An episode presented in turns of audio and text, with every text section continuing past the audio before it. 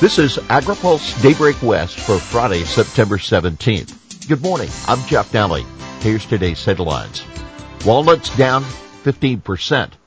$1 billion in wildfire spending. Wine bills to be signed and U.S. launches Ag Productivity Coalition in response to the EU.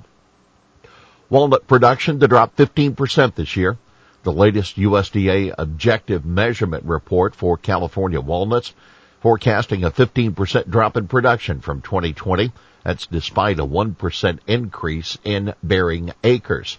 The report attributes the deadline to widespread freezing temperatures last fall that damaged orchards across the state. The weather event has made worse by the drought and a lack of water available for preventing freeze injury that led to a 17% decline in nut set per tree. Walnut production in 2020 was a record 785,000 tons, and this year it's expected to be at 670,000 tons. Nearly $1 billion in wildfire spending coming soon as an agreement between legislative leaders and the governor, a pair of budget trailer bills will bring the state total spending on wildfire prevention and suppression to $1.5 billion. The bills now on Governor Newsom's desk will appropriate $758 million from the general taxpayer fund and more than $200 million from the state's cap and trade revenues. The package includes 257 million for forest health and resiliency, 282 million for fire prevention grants and prescribing burning, 139 million for prevention through state con- conservancies, 51 million as an economic stimulus for workforce development in the forestry industry. No other governor has invested more in CAL FIRE and wildfire prevention than the one that we have here today, said Senator Mike McGuire of Healdsburg at a budget committee hearing on the record spending. But we are in desperate need for a long-term strategic plan associated with wildfire prevention and response. Now keep in mind, the Newsom administration has faced criticism for logistical challenges that have prevented CAL FIRE from spending its wildfire funds. The legislation now requires the agency to report back to the legislature on the implementation of the funding. California Farm Bureau had sponsored a similar measure aimed at providing transparency and accountability, which died in committee. On that note, Newsom signed legislation yesterday aimed at boosting the state's housing supply, and that includes 1.75 billion for affordable housing. Wine Institute expects Newsom's signature soon. The Wine Institute has been leading a coalition of vintner and grower groups on three bills to expand winery privileges. The Institute fully anticipates Newsom will sign all three into law, with each taking effect at the start of the year. Under the measures, wineries could open a second off-site tasting room, allow customers to bring their own bottles for refills, and advertise donations made to nonprofits from alcohol sales. Co-ops raise concerns with OSHA over vax mandate. The National Council of Farmer Cooperatives is appealing to the Biden administration for some flexibility in its vaccine mandate for businesses with over 100 employees. In a letter to the Labor Department and the USDA, NCFC says OSHA should consider the size of a factory's workforce and not just the overall size of a company in determining when the mandate applies. For instance, a grain elevator that operates with under a dozen employees who have no day-to-day contact with other parts of the co-op has a different safety risk profile than a corporate headquarters with 500 workers, the letter says.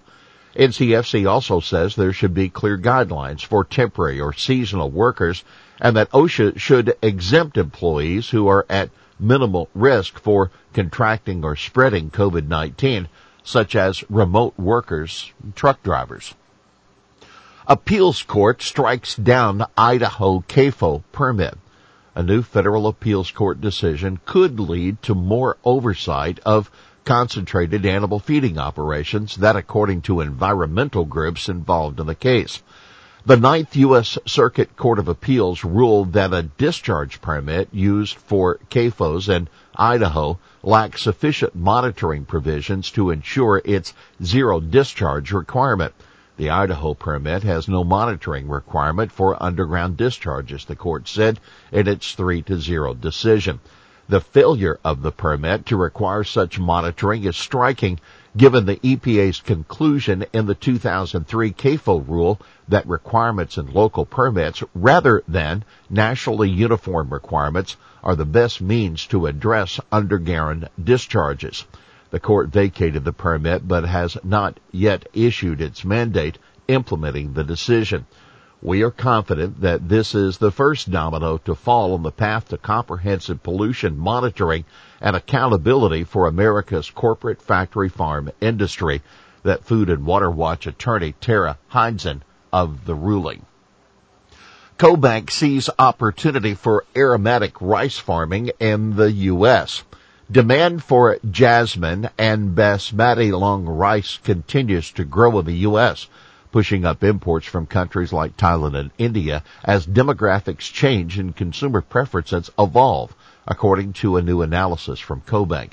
That presents opportunities for U.S. farmers, but only with investment in new seeds, milling equipment, and marketing. Fragrant or aromatic rice is clearly the growth opportunity for the U.S. rice industry, said Tanner Ehmke, a CoBank economist. Production and processing obstacles would need to be overcome, but capturing share of the fastest growing domestic market could transform the U.S. rice industry and ultimately position it to become more competitive in export markets around the world. U.S. rice imports have grown from near zero to more than 1.1 million tons over the past 40 years, CoBank says. U.S. launching Ag Productivity Coalition in response to EU. Brazil, Canada, and Mexico are being eyed as candidates for a new coalition of nations to provide an alternative to the European Union's Farm to Fork initiative, which seeks deep cuts in the use of pesticides and fertilizer.